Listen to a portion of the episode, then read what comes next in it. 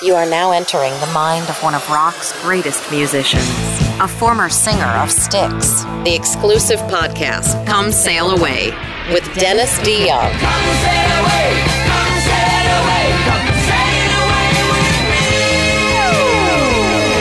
me. Hey kids, how you doing? Dennis DeYoung here. Good to talk to you again. Listen, we're getting into the Christmas spirit. It's almost that time of year. Jingle bells, mistletoe. Let's get drunk and fall on the floor. No, don't do that. That's ridiculous. You, you, you know, you're, you're too heavy now. We can't lift you off the floor.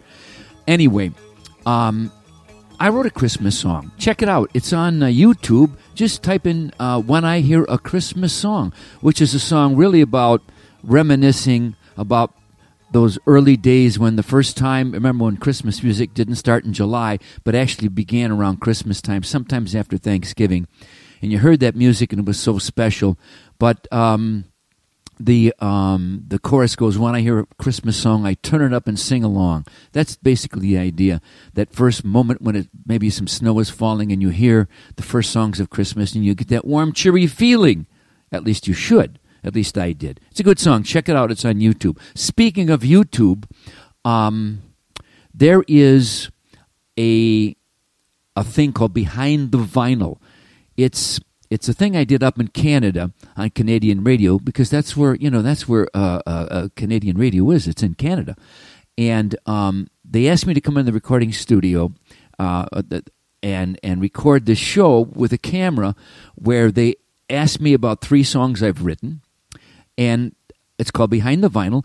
Check it out, Behind the Vinyl, Dennis DeYoung, and then you just pick up the needle on have a turntable in there put it put it right on the record put the stylus on the record. The record plays in the background and then you just you know you just you just you you freewheel it and you just talk about the song. And i did. It turned out pretty good and gives you a good idea. But listen if i was to talk to you about babe today the whole journey and what the song meant to me and to Styx ultimately would be an hour discussion. And nobody wants to hear me talk for an hour on these things. I don't think. If you do, uh, I'll I'll get a subscription here and start getting paid for this. no, I won't. But so I'm going to try to give you um, the thumbnail sketch. You know, it was never written, as many of you know, from for Styx. It was a birthday present to my wife. I ran in the studio real quick with John and Chuck Panazzo. Guitar players were off on vacation. I had written it in less than two days, and I wanted to give it to her on her birthday. Never thinking of Styx, never thinking it was a song for Styx. So we did this demo. The demo turned out so good. I mean, it really was wonderful. I sang all the background parts because Tommy and Jay wasn't there. There are no guitar parts on it because there were no guitar players the day, the, the day we did the, the demo. And the demo was so good. People fell in love with that that demo that me personally, I got paralyzed with fear of trying to re-record it because there was something so special about it. Even though when I listened to Babe, I, I think I could have sung that so much better. But it was something about it people loved. So I was afraid, I, me, Dennis, was afraid to screw around with. That's why there's no power chords. It wasn't a typical, what they would call power ballad from us. outside of uh, Tommy's uh, brilliant guitar solo, uh, on this uh, on on the solo section. There are no guitars. It's basically a you know a, a electric piano, a string, a little string line, the drums and bass. That's it. That's all that's on there because that's what was on the original demo. But people fell in love with it. God bless him. It was our only number one record, of course and it was our only really charted single in other parts of the world at the same time. So it was cool from that point of view. Uh, the reason I bring this up is because somebody posted on my Facebook page. If you've never been to my Facebook page, go. You might have a laugh. I write all the stuff that's on there. Uh, and as my wife has pointed out in concert many, many, many times, in the morning when I'm eating my breakfast and waiting for the prune juice to kick in, uh, I read out everything that's that, that, that's written on that Facebook page. So so go ahead and go to it because somebody posted, Dennis, did you know that this is uh, it, on this week um, uh, in 1979, which is I think 38 years ago um, ba- Babe was was number one. And honest to God, if he hadn't written that, uh, I wouldn't have remembered it. Although when I think back, it should have been a pretty nice Christmas if you get a number one record like two weeks before Christmas. But really, uh, by and large, I have a lot of what would be uh, considered negative memories and feelings about Babe. Um, it's a long story, and maybe on the next podcast I'll get into that whole thing. But really, w- what it turns out to be, in my mind, as as I recall it, the demo was so good we didn't turn it into a typical Styx power ballad because I personally was afraid uh, to change the demo because we had gone through this. We had just learned this lesson on Pieces of Eight when we had demoed Renegade. I may have told you this story, but it's a good story. We demoed Renegade at Gary Loizzo's studio, Pumpkin, and it turned out fantastic. We thought we had something with Renegade. Oh, we were in love with it, loved it. But then we went in the recording studio to Paragon, and we, we re recorded it, start to finish. And for some odd reason, we felt collectively it didn't capture the magic of the demo.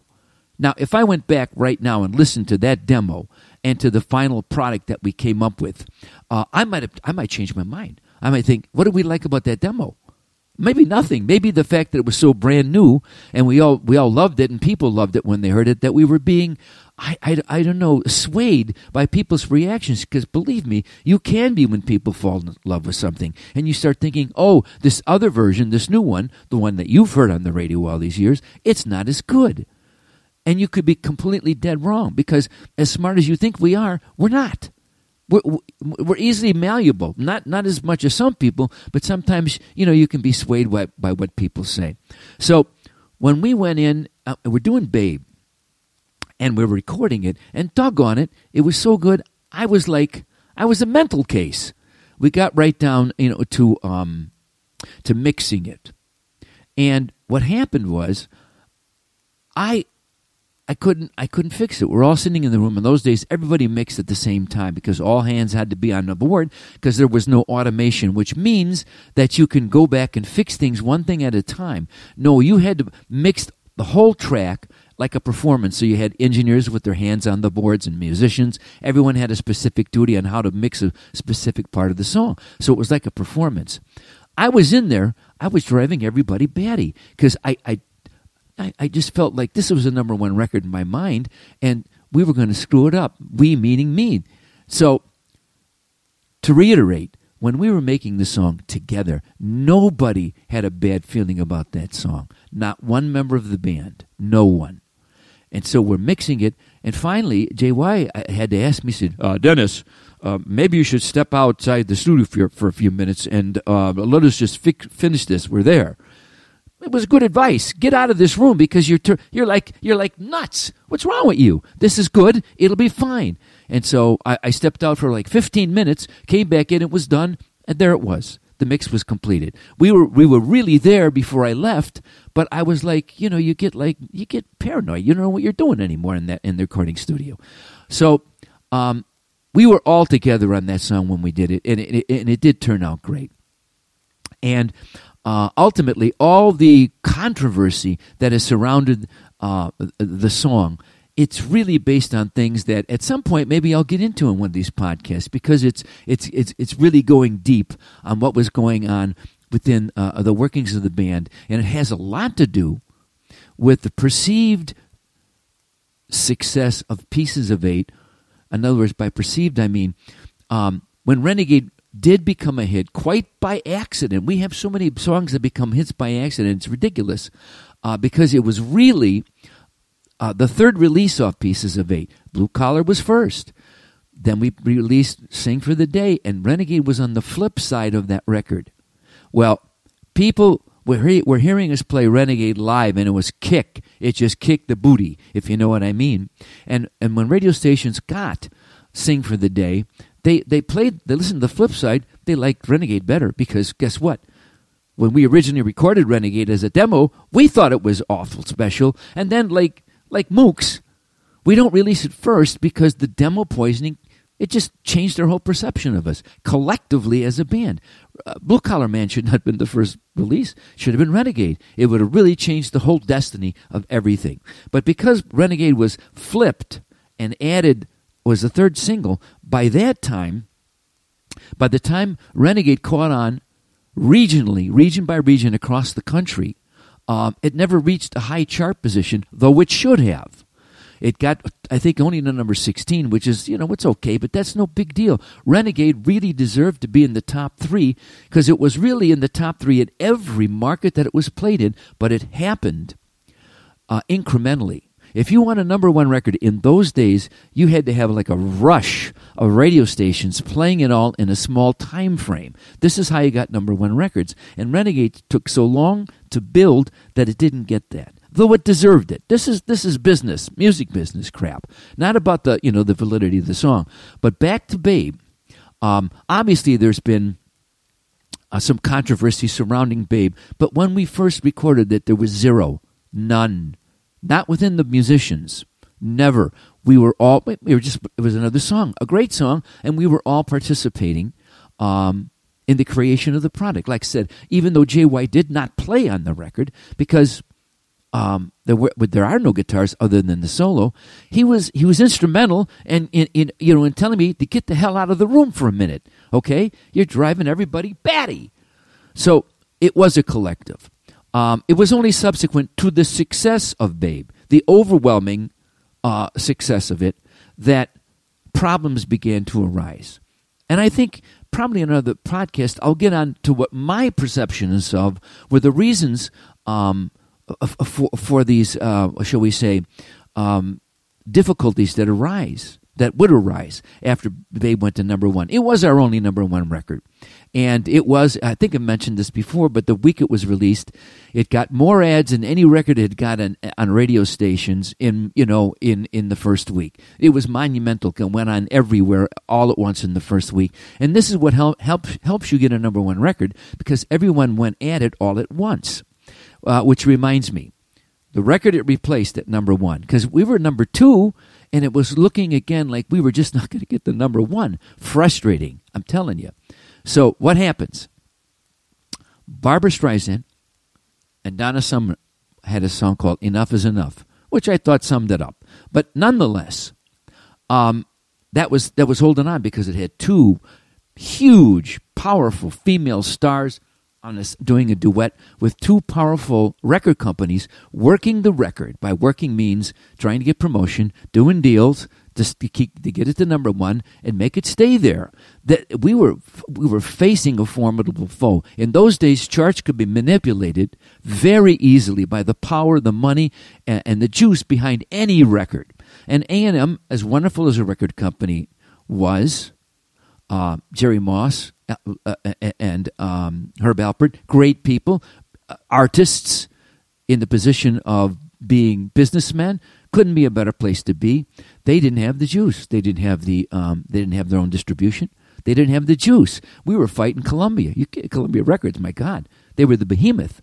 So we were thinking we were going to get there. Well, bingo, we got there. Babe slid in there for a couple weeks and went to number one. And as you know, won the People's Choice Award. As I've mentioned many times on stage, I have uh, I, I, won Songwriter Song of the Year for that song, and of course later in that year I won the Nobel Peace Prize.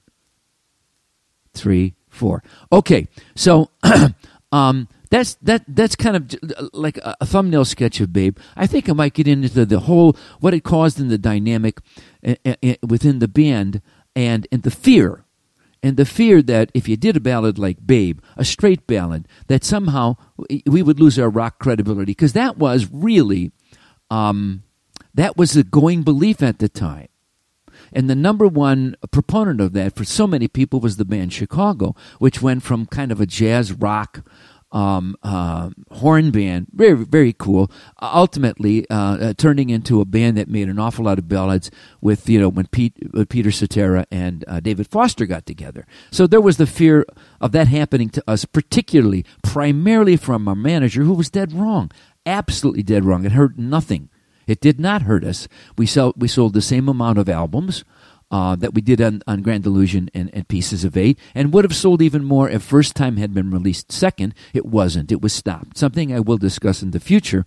But, but nonetheless, to prove that it's not true, the first release from Paradise Theater that went to number three was Best of Times, which was, you know, a ballad.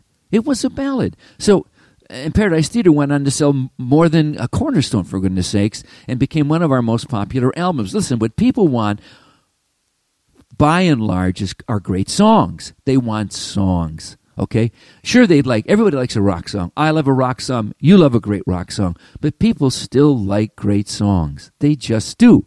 And so, as we celebrate, I do. I think I'll go out tonight and have, you know, extra cheese on a pizza, something like that. I don't know.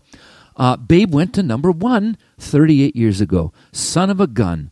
That's really something. And when I play it live, still to this day, people lock arms and, and, and with their loved ones and they, and, and they think about Babe. A song I wrote for my, my beautiful wife, Suzanne, which was a song about separation.